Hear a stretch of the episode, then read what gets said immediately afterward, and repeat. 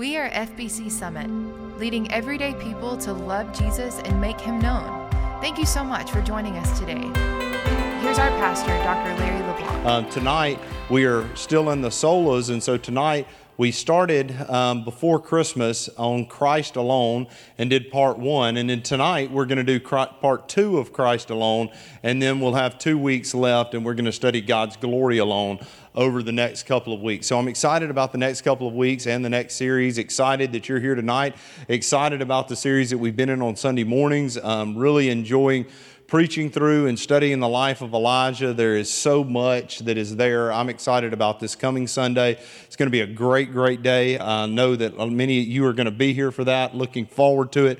Um, that's a great way, by the way, to invite people to church. In other words, if there's a series that's starting, that's a great way to say, hey, why don't you come check this out? We're starting a new series on the words of Jesus, or starting a new series. We just started a new series on Elijah. Love for you to come and to be a part of that. But tonight, um, we're going to revisit two verses of Scripture um, because we really want to hammer home this point about what it means to say Christ alone. We talked about the solas and we talked about um, what it means that there are certain non negotiables of the Christian faith. There are things that you and I might debate and might not always agree upon. There's brothers and sisters in Christ that I have different theological disagreements with, and that's okay. But there are certain things that are so fundamental to the faith that if you don't believe these things, you're not Christian. And so tonight, one of the things that we've been talking about is that we are saved by Christ alone. And so, what does that really look like? And the two verses of Scripture, and many of you know them well, um, that we're referencing for this point is number one, John 14, 6.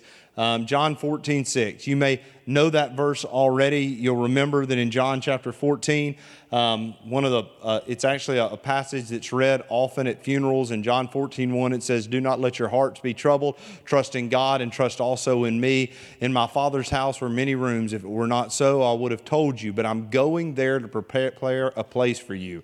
And then Thomas, asked the question. He says, Well, how do we get there? How, how, do we get to where you're talking about? And Jesus says famously in John chapter 14, verse 6, I am the way, the truth, and the life, and no one gets to the Father but or except by me. Now, that's about as plain as it gets. How then what must one be saved? You may be saved by grace through faith in Jesus alone. That's it. There's no other way. Jesus made that very certain. Peter, when preaching in Acts chapter 4, verse 12, that's another verse you see on your sheet. What did Peter say? Is the onlooker, Peter looked at the onlookers and he said, Salvation is found under no other name than the name of Jesus Christ. That's it. So when we glory, when we say we glory in Jesus alone, the reason we glory in Jesus alone is because He is the only way unto salvation. Now, the reason that that's such so important for the church to stress, especially when we talk about young people, students, children, college students, the reason that we need to be very, very clear about this, and I want to share some what I think are some incredibly disturbing statistics. Um, and I, I, instead of taking these statistics from the general populace, we're going to take these statistics tonight from actually church going people or people that claim to be Christian, because I think that helps us to get a better picture of the problem. When we talk about things the world believes, we expect the world to believe some messed up things. You should. The world is lost. The, the path is broad. So when we talk about the statistics of what people believe in the secular culture, they ought to be horrendous. Um, I, I, one of the things that I think the church um, needs to accept is that we need to quit hoping that culture is going to get better. Culture is not going to get better. Culture is getting worse, and it's going to get worse, and it's going to continue to be degrading. And so, when we talk about one, one of the things I think that so people became so disillusioned with is there was even a movement in the 1980s that thought the religious right was going to bring about a moral majority inside the United States, and because we had a moral majority, we were going to vote our way into a more righteous America. Has that happened? You, it can't happen. It's not that I don't think we ought to vote for righteousness or vote for morality. We certainly should. But the issue is that we can always expect the world, the lost of the world, to act lost and to think lost. They aren't going to think like saved people. So, where we need to be examining ourselves is in the issue of the church. What do people in church believe? And I have quickly learned not to assume that because someone has a church affiliation that they believe the same thing that I do. Not to, even if somebody goes to church, necessarily they don't believe the same thing I do. If someone claims to be born again, they may or may not believe the same things. And I'm not talking about just the fringe issues, I'm talking about core issues, the solas that we've been studying, specifically as it comes to Christ alone. So you see that 68% of adults claiming to be born again and 91% of Christian teenagers reject the concept of absolute truth. Let me let that sink in. Almost 70% of people who claim to be born again don't believe in absolute truth. And nine out of every 10 teenagers who claims to be Christian will say they don't believe in absolute truth. Now, you've probably already, uh, hopefully for some of you, it's already given you some pause but what that will cause them to in turn do is say that the gospel is true only for those who believe it to be true. So, in other words, the majority of kids that are in youth groups, in even Southern Baptist life, you might ask them, the What is the gospel? And they may be able to tell you gospel means good news. Well, what is the good news? They may be able to tell you that Christ died for their sins and they've given their life to Jesus. They may be able to tell you that. But many of them that tell you that will also then, if pressed, say, But that's what I believe. And if you ask them, Well, what do you mean that's what you believe? Well, I believe that's how I'm saved. Well, do you believe that that is the only way someone can be saved? Nine out of 10 kids that go to, to claim to be born again will tell you that they don't believe that is the only way to be saved. It's their way, but it's not the only way. That is incredibly disturbing. Because if you believe there is another way to be saved other than the gospel, you have so diluted and cheapened the gospel that it's not the gospel. In fact, I will take a, uh, this is a, this may be a, a little strong, um, maybe unpalatable for some. But if a child does not understand that Jesus is the only way to salvation, they may not understand that Jesus is the way of salvation. Just think on that for just a moment. The reason being is because if I don't see Him as the only way to salvation, whether I'm a child or an adult, then I don't understand the value of the atonement. I don't understand the value of the sacrifice on the cross. I don't even see the need for the sacrifice on the cross. Truly, I don't understand the value of the resurrection all of the essential elements of the gospel are tied to understanding the exclusivity of Christ alone for salvation. And so I like to, to, especially with teens, try to make them see the hole in the logic that they have bought, not only from the liberal media, but from the world at large, when we use the t- that type of, um, that there is no such thing as absolute truth. Well, well, first of all, you just made an absolute statement. If I tell you there's no such thing as absolute truth, you just might ask them, Do you believe that absolutely? Oh, absolutely, I do. Even from the verbiage, it doesn't make any sense. But we, we've talked about in here, we wouldn't use that same logic with any other discipline, with nothing else. Not even when it comes, we've talked, we've used some math examples, but, but let's just talk a little bit about basic vocabulary. Now, some of our vocabulary may be larger than others, but everyone in here has a base level vocabulary that in the English language, you understand what certain words mean. When I say a chair, you know what that means. When I say a choir stand, everyone in here could point to it. If I said, hey, everybody come up here and show me where the stairs are, that wouldn't be a problem at all. These are all just basic English language terminology. Even to use basic language, I have to believe in absolute truth because I have to believe when I'm communicating with you that the words I'm using are universally agreed upon, that we are talking about the same thing. If, if a fork is no longer a fork, but can be whatever you want it to be, then the way you're going to understand what I'm saying and the way I'm speaking, literally everything loses value. That's how nonsensical it is. That's how ridiculous it is. But yet, we would never tell someone the law of gravity only applies to those who believe in the law of gravity. If you went and climbed to the top of our steeple after this is over and got to the top and declared before the town of Summit, I do not believe in the law of gravity. I don't care whether you believe it or not, jump off the steeple. Whether or not you believe it or you don't believe it has no bearing on whether or not gravity exists. We need to start understanding that theologically, we help people to understand that in the same vein. So, we're, we're kind of going over some common objections, and that's just a way that we kind of set the tone to go into the rest of the notes tonight. So, so let's, um, let's go real quickly from a biblical objection and that we've been talking about. And th- what I want to give you now is what I believe to be more of a philosophic objection or even a logic objection, just to, to what, and we've talked about that some. But you see the second note on there if everyone is going to heaven, or even if there is some other way, then Christ's experience on the cross was a horrific waste. Let, let me say that, say that again. For those of you that are parents, or those of you that have ever loved anybody, I hope that's everybody in here. You've ever cared deeply for another human being. I want you to think about that if Jesus is not the only way to heaven, then the God you say you worship is a terrible God. Now, let me explain to you what I mean by that. If there was any other way to get to heaven, then why in the world would God have allowed his only son to be murdered in the cruelest form of punishment possible if people could get to heaven another way? If they could get to heaven another way, then it would make no sense. And all of a sudden, what we've got with God doing is nothing more than child abuse. Because there's no other way that men must be saved than but by Jesus. So it would be a horrific waste.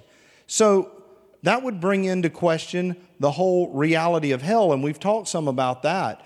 It is amazing that even in our new age, the, new age times that we live in, the majority of people still believe in an afterlife. Do you know that? The majority of people still believe there is an afterlife. It is a very small, minor, small minority of people who believe that there is a place called hell. Well, if, if only a few, if most people believe in an afterlife, and very few people believe in hell, then what do the majority of people believe about the afterlife? That there's only one place that, that's going to exist, and that's some form of heaven, their idea of heaven, and that part B, everybody's going. That's universalism at its finest, that everybody's going to get to heaven one way or the other. And we talked about how people believe that it's just different paths that are all going to lead to the same place. Well, we began this series by talking about sola scriptura or scripture alone. So let's just throw another stat out there. Out of the 1,830 verses in the New Testament that contain the teachings of Jesus, 13% deal with the subject of eternal judgment and hell. I had a question not long ago what did Jesus talk on the most? You know, Jesus taught two things that, that are recorded in Scripture that Jesus talked about the most are the very two things that people say they don't want to hear talked about in church. Probably can guess what those are money and hell. So when we hear that, when we, when we think about that, if then all of a sudden it brings up another aspect of logic. When a couple of weeks ago when we spelled out what we wanted to do as far as missions is concerned, and that we want to take the gospel to the continents, that we want to evangelize Pike County, that we're sending people on missions, that we're asking you to share the gospel, that we're asking you to share their your story, then think about it. Why in the world would Jesus' last mandate on earth be to go ye therefore and spread the gospel? You will be my witnesses unto Jerusalem and Judea and Samaria and the uttermost parts of the earth. That's literally the last thing he said before he ascended. That's what the Bible says. So evangelism was absolutely important to Jesus. What sense would it make to evangelize people who would be okay if they never heard the gospel? People ask all the time, what about people that don't hear the gospel? That's Romans 1. Natural revelation, enough to be able to walk outside and see the sun, moon, and stars, to be able to, to enjoy the beauty of the ocean. That's enough for you to acknowledge that there is a creator, but it is not enough for you to have a relationship with that creator, which means that the only way that coming, someone can be saved is not by natural revelation, it's not by believing that there is some God.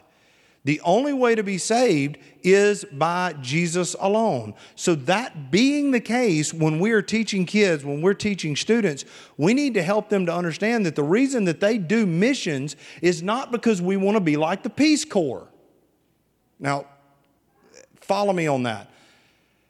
There are a lot of do good philanthropic organizations around the world, and, and, and I think that's great that help the homeless, that, that feed people, that put up shelters, that, that help needy children. That's fantastic.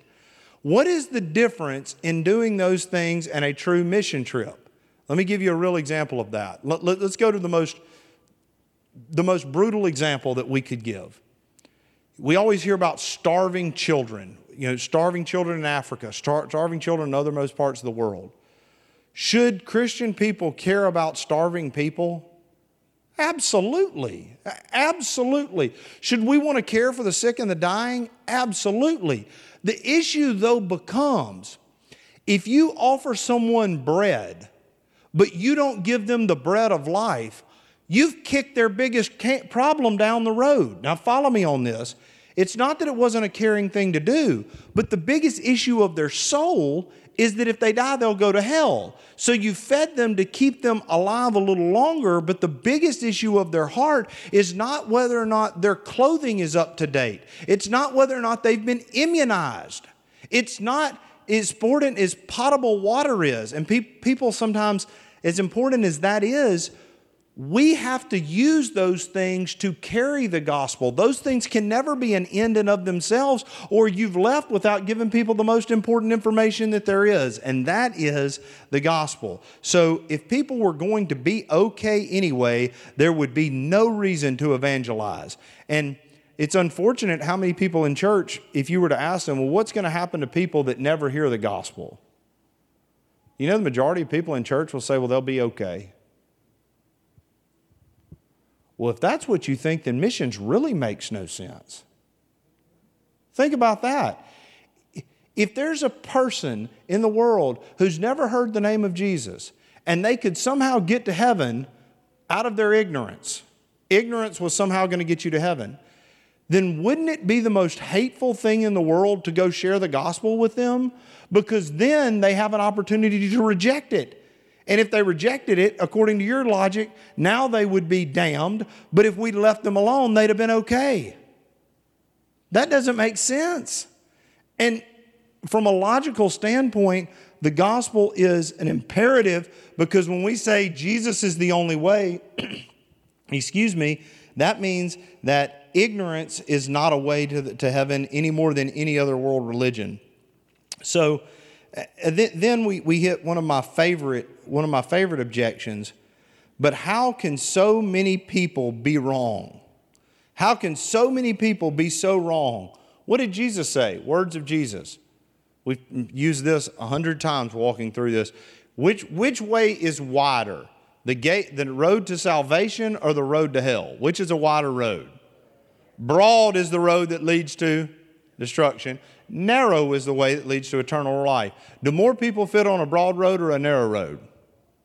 A broad road. So are there going to be more people in hell or more people in heaven?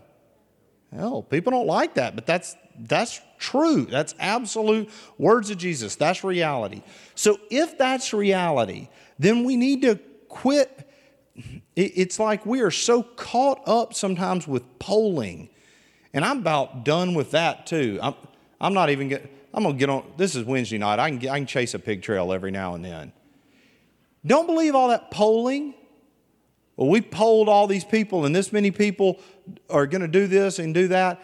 What we and so we start believing sometimes, well, we can't really even make a difference. The polls say, you do right and let your actions speak for themselves and let the Lord use that.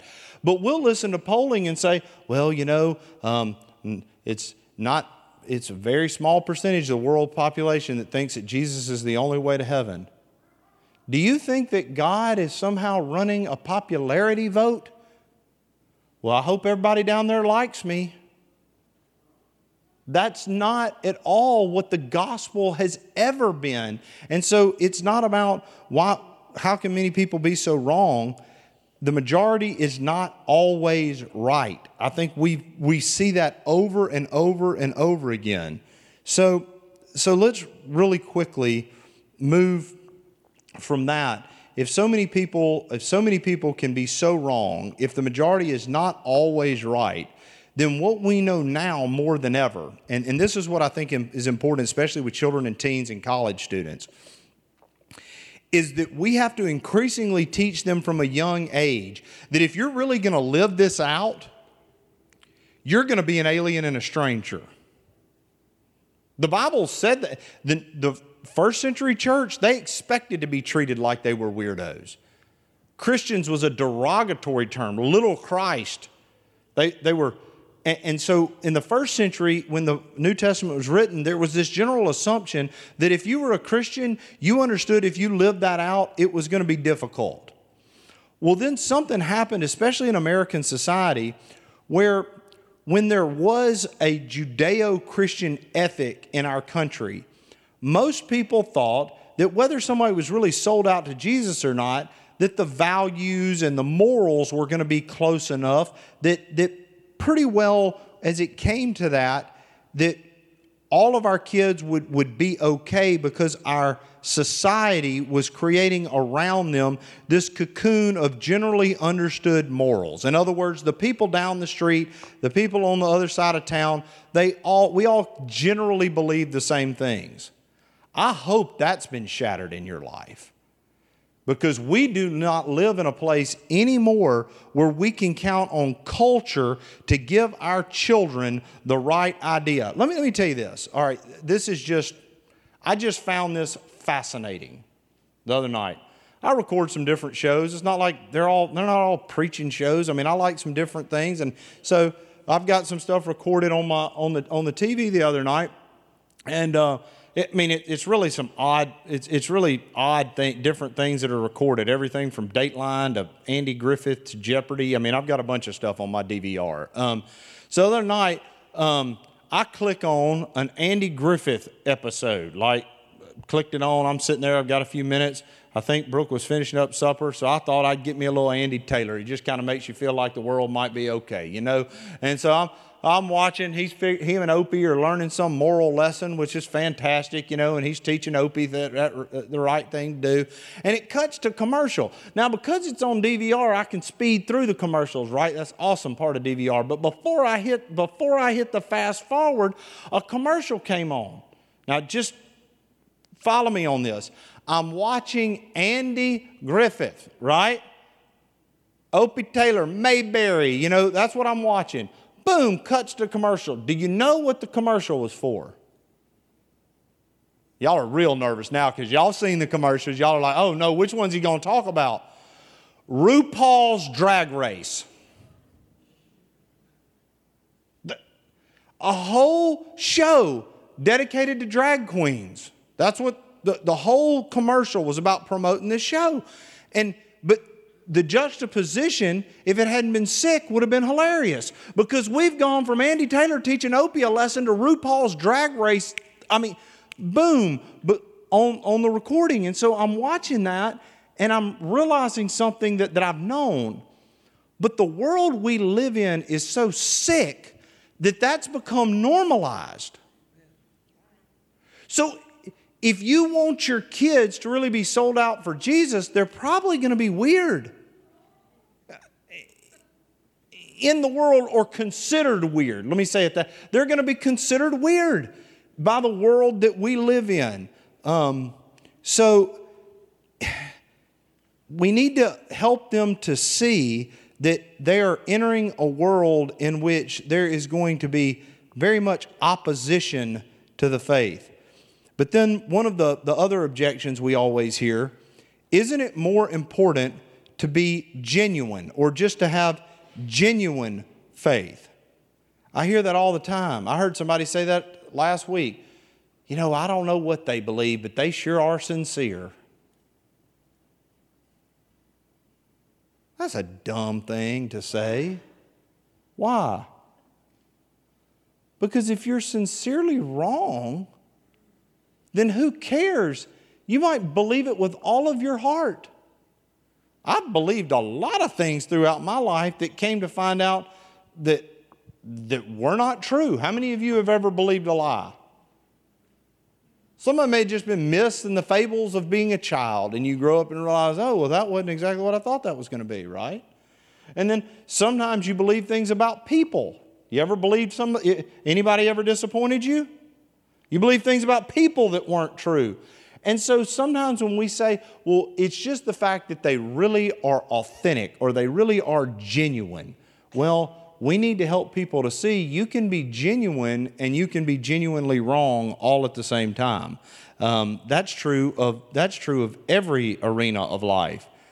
Um, and, and then next, and, and this I've spelled this out, but I think really what I'm I'm going to call this the fairness objection. The fairness objection. People will say, but it's not fair that someone would be judged or that we inherited sin. It's not fair that someone would be judged. Because isn't that the favorite? That's the mantra of society. Don't judge me. Don't judge me. You, you don't judge me, right? I don't know why the church got scared of saying that God is absolutely going to judge you. On the Ten Commandments alone, you are proven to be a lawbreaker. You have broken all 10 commandments over and over and over again. So if you were put on trial before God, you are guilty. I'm not going to spend a ton of time on that tonight, but I hope everybody knows that. You're guilty. God is holy and perfect and righteous and just, and you are not. So when you enter the courtroom of God, you're not being compared. It's not that God's going to say, well, let me get Austin and Larry up there together and see which one of them's better. No, I'm being compared to God. That's the standard. So because He's the standard, I'm in trouble. So when we say it's not fair for God to judge us, we need to in turn ask the question, well, are you not a lawbreaker? When people understand they're a lawbreaker, we want, we want people to be judged. When we look around and uh, this huge news story about these young ladies that got killed out west, it was just going on and on and on. They're ever going to catch this guy. Collectively, as a nation, we want people caught. Uh, how many of you remember? I remember when they finally got Osama bin Laden. I pumped my fist. I wanted them to get that joker. Right? I don't mind saying that. We want justice for everybody but me, right? I, I, want, I want justice. Well, for God to be just, it means that He has to punish.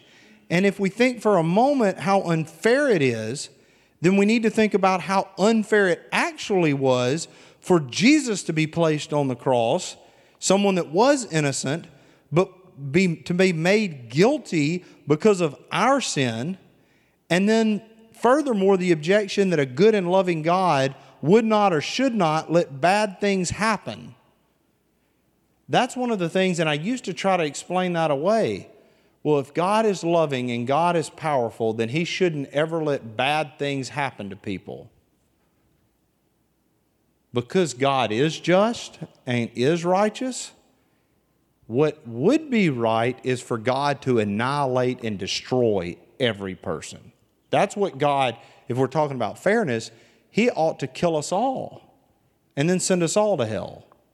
That would be God being just and fair and, and us getting what we deserve, everyone getting what they deserve. So when we talk about the gospel, we need to quit framing it in the term of, well, everybody really is a good person and God should dole out the blessings on everyone and start understanding that if God saves anyone, it shows that it is an act of loving kindness and that He is the one that should be receiving the glory through Christ alone. Um, and then finally, um, and, and this has to do with evangelism and missions, but this, this has to do with really uh, the way we see the gospel and understand the gospel. A lot of people will tell you that if you don't believe in Jesus, that's a harmless offense. And because God is love, God will overlook that as well. To not believe in Jesus, when I say believe in Jesus, let me clarify that just real quickly. You don't have a choice whether to believe in Jesus. Watch, wait before you get nervous. Jesus existed, all right? To say you don't believe in Jesus would be the equivalent of saying, Well, I don't believe in Thomas Jefferson. He's a historical reality. So you don't get to choose whether or not you believe in Jesus. And we need to quit asking people, Do you believe in Jesus? What does that mean? Well, part of the problem with that question is I'm assuming that the Jesus that you're talking about and the Jesus I'm talking about are the same one. I'm talking about the biblical Jesus. I don't know who you're talking about. But as far as Jesus as a historical figure, you have to believe in him. He existed. So the better question is who do you say that Jesus is? That's, that's what Jesus asked about himself. I guess we ought to just phrase it the same way Jesus did. Jesus looked at the disciples and he said, Who do you say that I am? So maybe when we evangelize, we ask people just like that Who do you believe Jesus is? Now, that's a really good question. Because if people start talking about him being a teacher or a wonderful example, they're probably unredeemed. They're probably unredeemed. And what I mean by that is, if someone's truly experienced the transforming, regenerating power of Jesus Christ in their life, and you ask them the question, Who is Jesus? The person who is born again that has been rescued from the pit of hell and saved from their, sin is going to say something to the effect I'm glad you asked. Let me tell you about my Savior. Let me tell you about my Redeemer. Let me tell you about my friend. Or maybe they'll tell you, I'm glad you asked. It's been a long time ago, but I met him and he changed me and he saved me. And I was destined for a horrible place in life. But he reached down out of that slimy pit and he set my feet upon a rock. People are going to talk about him like they know him, not like they're rehearsing facts to you. Now, are the facts important? Absolutely. But when we teach children about who Jesus is, we need to help them to understand that if you choose not to believe in Jesus as your personal Savior and Lord, that is not a harmless offense. You have spit in the face of God. If I offered you the best thing I had, the best thing I owned, the best thing that I possessed, and I said I wanted to give you that as a gift, and you just kind of turned your nose up at it and then you looked at me and you said, Well, I don't want you to be offended. Well, I care less whether you want me to be offended. I'm offended. I, I, that really meant something to me that I wanted to give that to you, and you don't even have the decency to say thank you. Well, if in human terms you understand that, how can God offer His only Son to someone and someone reject Him and say that's not an offense, that that's no big deal? It's the worst crime that's ever been committed in the history of humanity the rejection of Jesus Christ as, as Savior and Lord. It is punishable by death and hell. So it's serious. So when we say Christ alone, we are talking about the very heart of what the gospel actually teaches. So that's an important, that's really that these past couple of weeks, as, as we talked about certainly Scripture alone, and we've talked about grace alone, and Christ alone, and God's glory alone, all of these solas are so important. But we need to understand that the apex of all of them is found in the person and the work of Christ. It's found in the good news of the gospel. So we are a people that absolutely do we embrace truth? 100%. Is is there absolute truth? 100%. And do we believe it absolutely? 100%. We are studying to show ourselves approved as workmen who correctly handle the word of truth. That's the call that's placed on us and on our lives. And so we're excited about that. I'm excited about being on this journey with you all. I'm excited about what God is doing in the faith and the life of this church. I'm excited about what He's going to do uh, Sunday. I'm excited that you're going to reach out to somebody. It's Wednesday. You've got a bunch of days left that you're going to reach out to somebody to invite them to be a part of what God is going to do here. I'm also excited this weekend is Disciple Now. Uh, we're pumped up. I'm going to have a house full of eighth grade girls at my house this weekend. So we're going to be rocking and rolling uh, over there. Looking forward to, to that this weekend. So many people involved in that. The last I heard, we had um, right at 150 just kids signed up for Disciple Now. So that's really incredible. We're hosting the whole area is coming here for Disciple Now on Friday night, Saturday morning, Saturday night. So they'll be in this sanctuary and being a part of that. Um, come by, stick your head in, um, see, see what God's doing in that. It's, it's amazing time to get to be a part of that. If you have not, um, if, if somehow you have a student and they have not signed up and you'd like for them to sign up, let us know at the office this week. Deadline is passed, but I know the preacher. I'll try to get you in. All right. Uh, um, so we'll try to hook, try to hook you up on that if y'all need some help. All right. Let's pray together, and we'll, we will be dismissed. Lord, we do thank you for everything that you've done for us in Christ. And Lord, I pray that we would be not only defenders of the faith, but we would be proud advocates of the faith. I'm Lord, I'm glad for myself and everyone who in this room who would ask, Who is Jesus? that we can say, He's my Savior. He's the lover of my soul. He's my rescuer. He's my redeemer. He's my friend. He's my justifier. He's my sanctifier. Lord Jesus, when we describe you, there are not enough adjectives to be able to describe who you are and what you have done in our lives.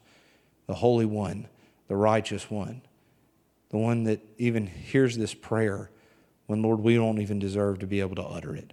So we thank you for your blood.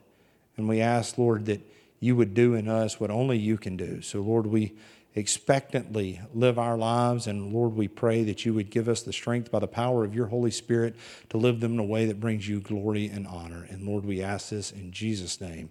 Amen. Thanks for listening to FBC Summit. We are leading everyday people to love Jesus and make him known. For more information, visit our website, fbcsummit.org.